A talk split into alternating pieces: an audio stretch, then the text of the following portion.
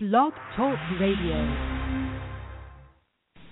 Welcome to Inspirational Monday.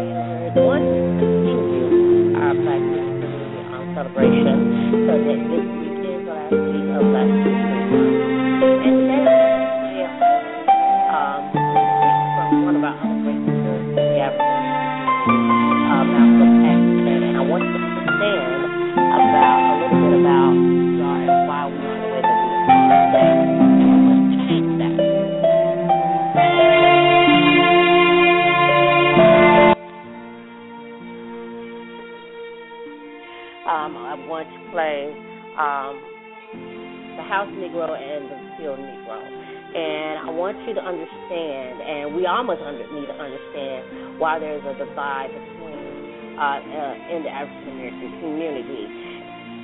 If you watched the movie last week on BET called The Book of Negroes, you will understand the speech that Malcolm X has given, gave 50 years ago. Um, 50 years ago, he was assassinated here in New York City, and we celebrated that on uh, one week ago. And uh, we wanted to play one of his uh, one of his speeches.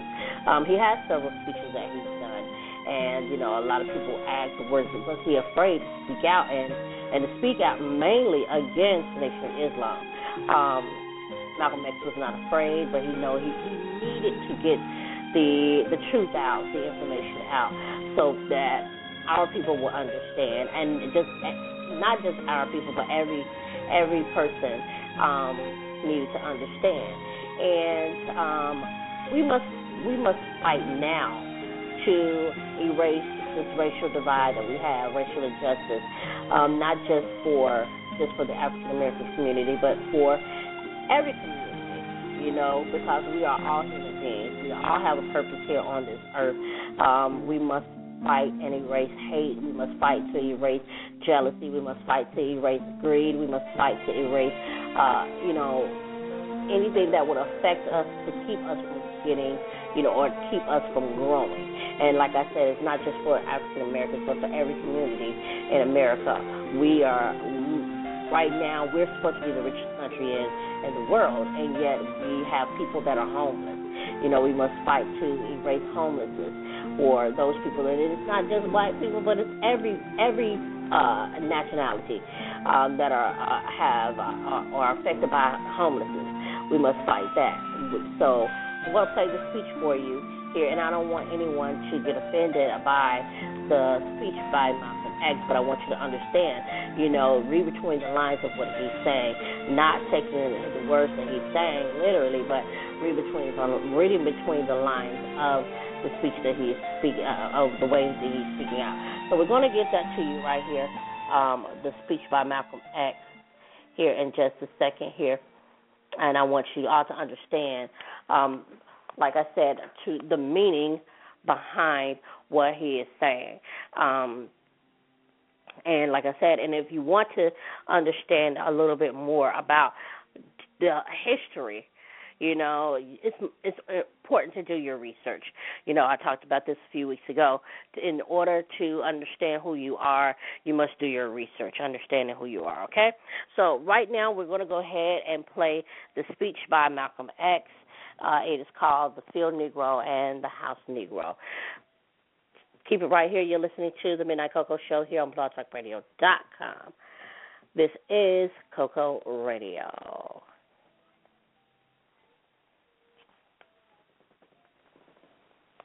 To understand this, you have to go back to what young brother here referred to as the house Negro and the field Negro back during slavery. There was two kinds of slaves. There was the house Negro and the field Negro. The house Negro, they lived in the house with master. They dressed pretty good. They ate good because they ate his food, what he left. They lived in the attic or the basement, but still they lived near their master. And they loved their master more than the master loved himself.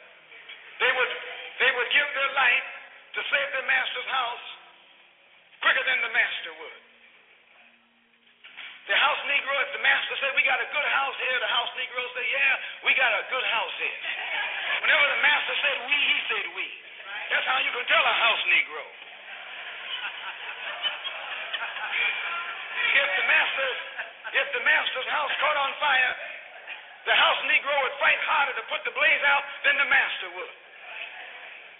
If the master got sick, the house Negro would say, What's the matter, boss? We sick.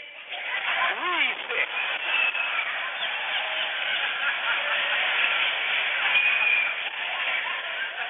He identified himself with his master more than his master identified with himself.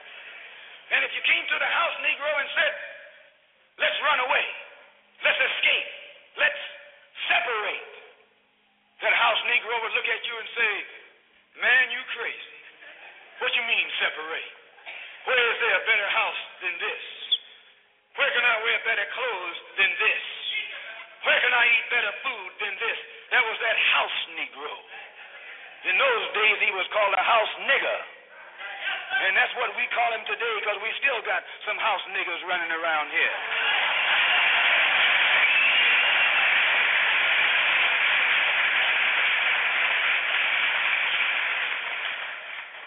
This modern house Negro loves his master. He wants to live near him. He'll pay three times as much as the house is worth just to live near his master. And then brag about, I'm the only Negro out here.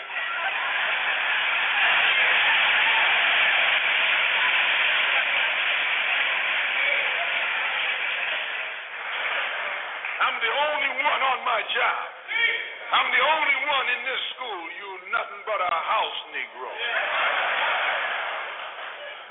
And if someone come to you right now and say, let's separate, you say the same thing that the house Negro said on the plantation.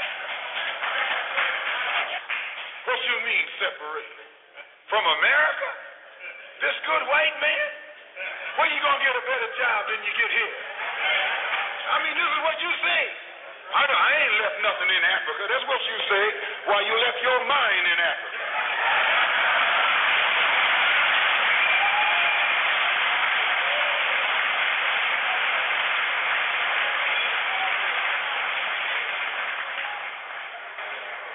On that same there was the field Negro. The field Negro, those were the masses. There was always more Negroes in the field than there was Negroes in the house. The Negro in the field caught hell. He ate leftovers. In the house, they ate high up on the hole. The Negro in the field didn't get nothing but what was left of the insides of the hog. They call them chitlins nowadays.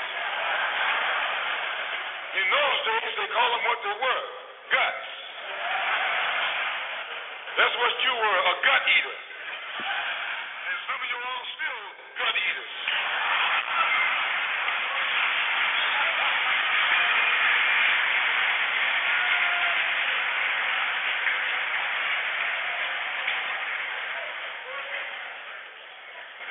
The field Negro was beaten from morning till night. back in a hut. He wore cast off clothes. And he hated his master. I say he hated his master. He was intelligent. That house Negro loved his master. But that field Negro, remember, they were in the majority. And they hated his master. When the house caught on fire, he didn't try and put it out. That field Negro prayed for a wind, for a breeze. When the master got sick, the field Negro prayed that he died. If someone come to the field Negro and said, let's separate, let's run, he didn't say, where are we going? He said, any place is better than here.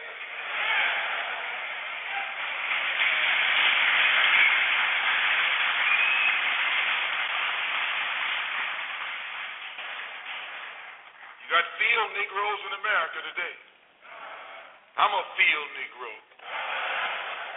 The masses are the field Negroes. When they see this man's house on fire, you don't hear these little Negroes talking about our government is in trouble. They say the government is in trouble.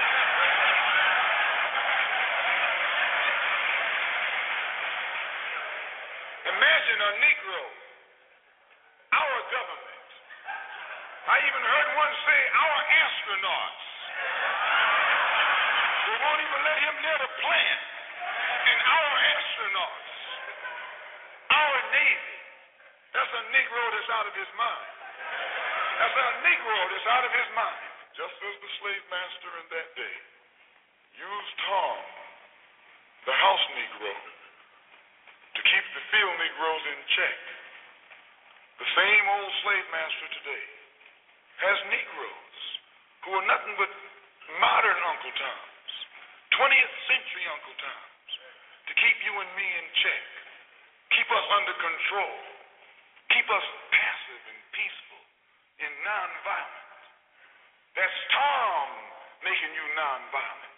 It's like when you go to the dentist and the man is going to take your tooth. You're going to fight him when he starts pulling.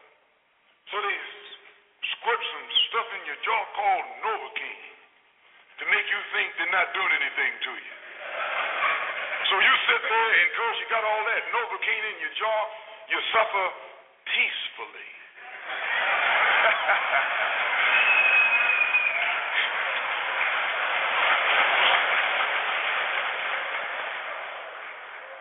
Blood running all down your jaw. And you don't know what's happening. Because someone has taught you to suffer peacefully. The white man do the same thing to you in the street. When he want to put knots on your head and take advantage of you and don't have to be afraid of you fighting back. To keep you from fighting back, he get these old religious Uncle Toms to teach you and me that just like Novocaine, suffer peacefully. Don't stop suffering, just suffer peacefully. As Reverend Cleage pointed out, let your blood flow in the streets. This is a shame. And you know he's a Christian preacher. If it's a shame to him, you know what it is to me.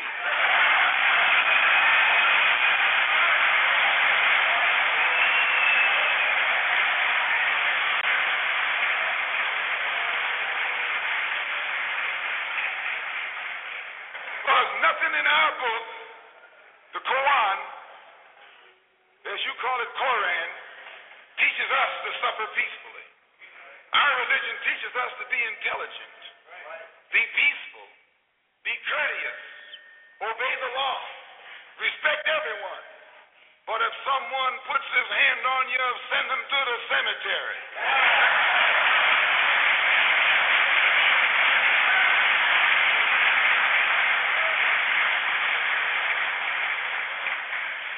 That's a good religion.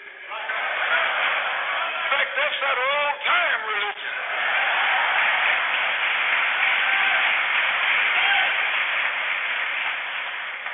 That's the one that Ma and Pa used to talk about. An eye for an eye, and a tooth for a tooth, and a head for a head. and a life for a life. That's a good religion. And then anybody, no one resents that kind of religion being taught but a wolf who intends to make you his meal. This is the way it is with the white man in America. He's a wolf, and you a sheep. Anytime a shepherd, a pastor, teach you and me not to run from the white man, and at the same time teach us don't fight the white man, he's a traitor to you and me. Don't lay down our life all by itself. No. Preserve your life. It's the best thing you got. And if you got to give it up, let it be even.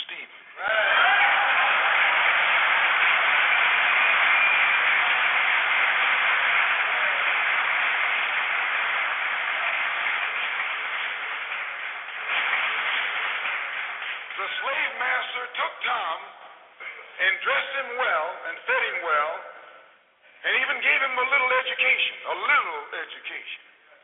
Gave him a long coat and a top hat and made all the other slaves look up to him. Then he used Tom to control them. The same strategy that was used in those days is used today by the same white man. He take a Negro, so-called Negro, and make him prominent. Build him up. Publicize him. Make him a celebrity. And then he becomes a spokesman for Negroes and a Negro leader.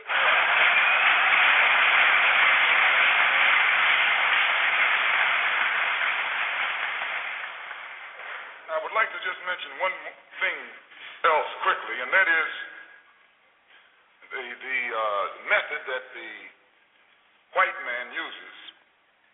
How the white man uses these big guns or Negro leaders against the black revolution. They're not a part of the black revolution. They're used against the black revolution.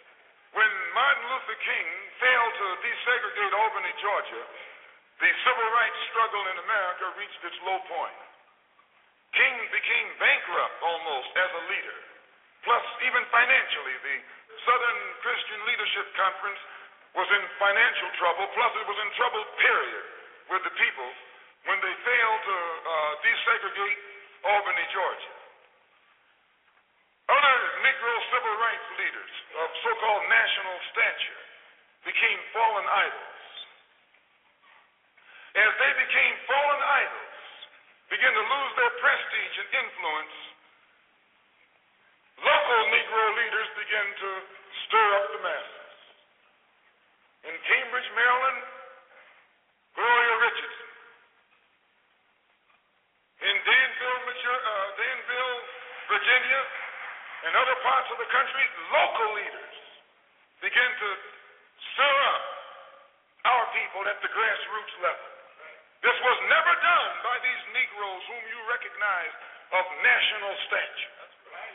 They controlled you, but they never incited you or excited you.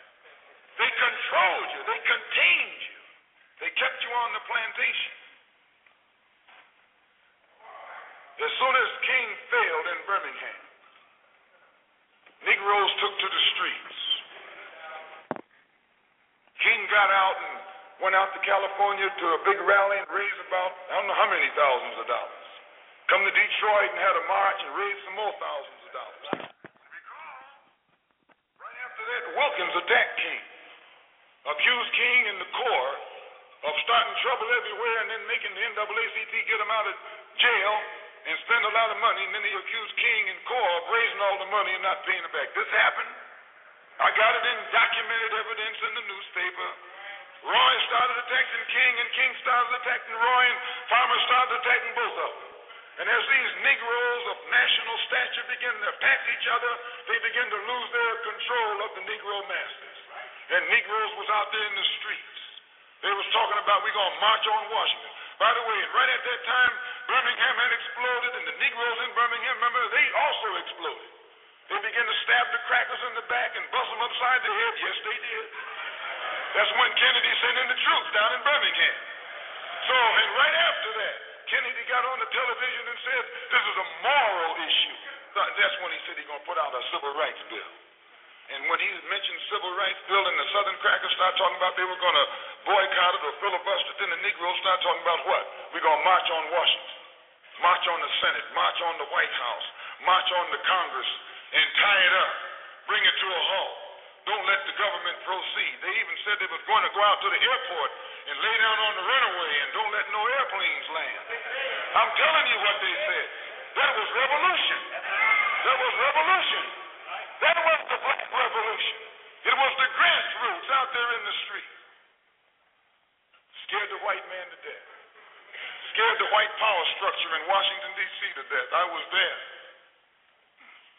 When they found out that this black steamroller was going to come down on the Capitol, they called in Wilkins. They called in Randolph. They called in these national Negro leaders that you respect and told them, call it off. Kennedy said, look, y'all letting this thing go too far. And old Tom said, boss, I can't stop it because I didn't start it.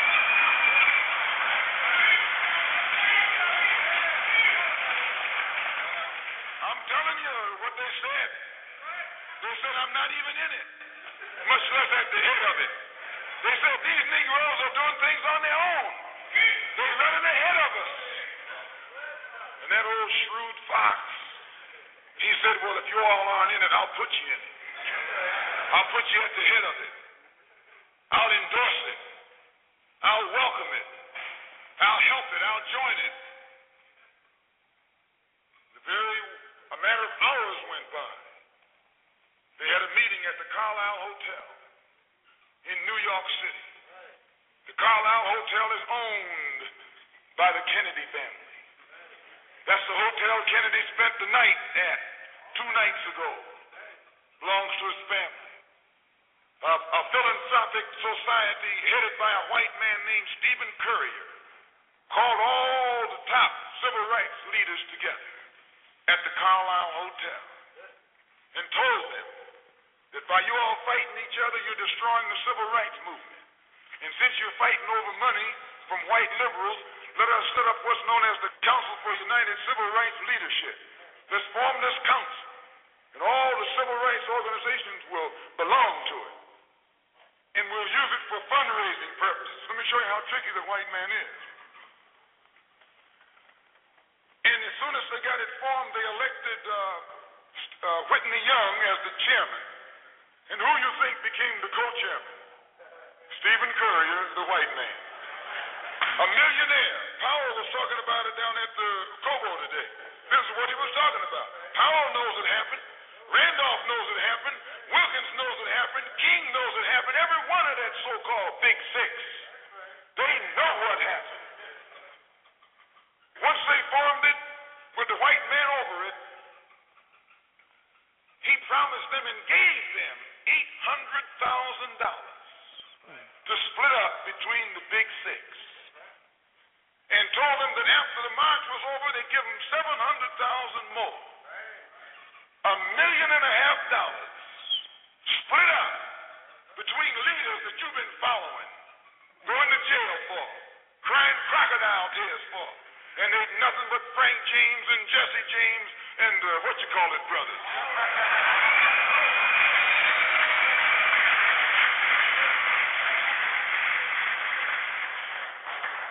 Soon as they, they got the setup organized, the white man made available to them top public relations experts.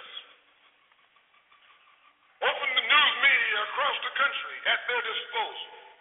And then they began to project these big six as the leaders of the march. Originally, they weren't even in the march. You was march talk on Hastings Street. Is Hastings Street still here? On Hastings Street. You was talking the march talk on Lenox Avenue. And down on, uh, what you call it, Fillmore Street. And Central Avenue. And 42nd Street and 63rd Street. That's where the march talk was being talked. But the white man put the big six ahead of it. Made them the march. They became the march. They took it over. And the first move they made after they took it over, they invited Walter Reuther, a white man. They invited a priest, a, a rabbi, and an old white preacher. Yeah, the old white preacher. The same white element that put Kennedy in power labored, the Catholics, the Jews, and liberal Protestants. Same clique that put Kennedy in power joined the March on Washington. It's just like when you got some coffee that's too black, which means it's too strong. What you do, you integrate it with cream.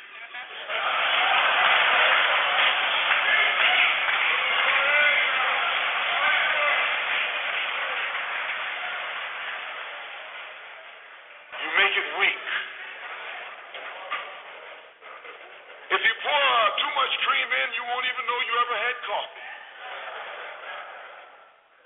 It used to be hot, it becomes cool. It used to be strong, it becomes weak. It used to wake you up, now it'll put you to sleep.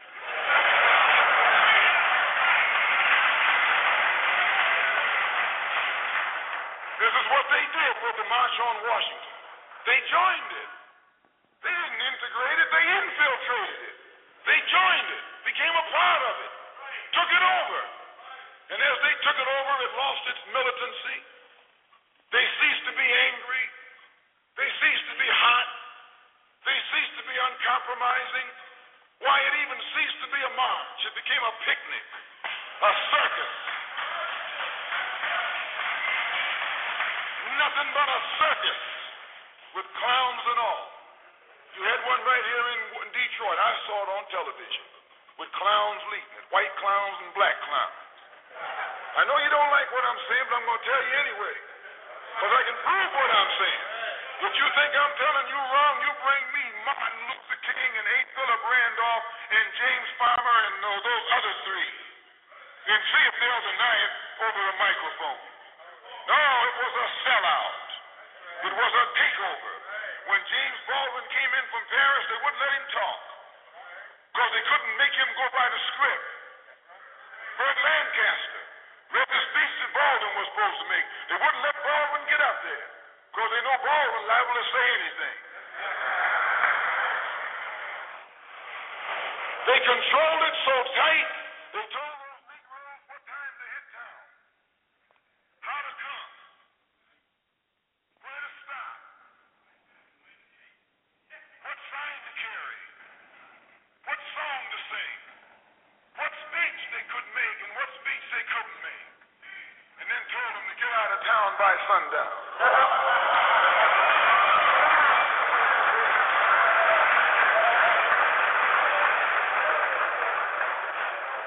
And every one of those toms were out of town by sundown. Now I know you don't like my saying this, but I can back it up. It was a circus, a performance. It beat anything Hollywood could ever do. The performance of the year. Reuther and those other three devils should get a, a Academy Award. Best actors, because they acted like they really loved Negroes and fooled a whole lot of Negroes. And the six Negro leaders should get a or an award too. All right, that is the speech by Malcolm X there, called "The Field Negro and the House Negro." You're listening to the Midnight Cocoa Show here on Black on BlogTalkRadio.com. We are celebrating Black History Month. This is the last week of Black History Black History Month. Make sure you tune in tomorrow for Hot Topics Wednesday, uh, for Tuesday's tips, and then Hot Topics Wednesday on Wednesday. We're going to be uh, giving you some of the winners from uh, the uh, Oscars that were yesterday, and more news that you love to hear. All right, that's going to do for you, girl, here on the Midnight Cocoa Show on blogtalkradio.com on Cocoa Radio. Until then, feel free to be you and live for today like it should last because life has its struggles, but always take a sip of cocoa, and guess what? You will be all right. I am Miss Cocoa for the Midnight Cocoa Show here on blogtalkradio.com. Have a great day.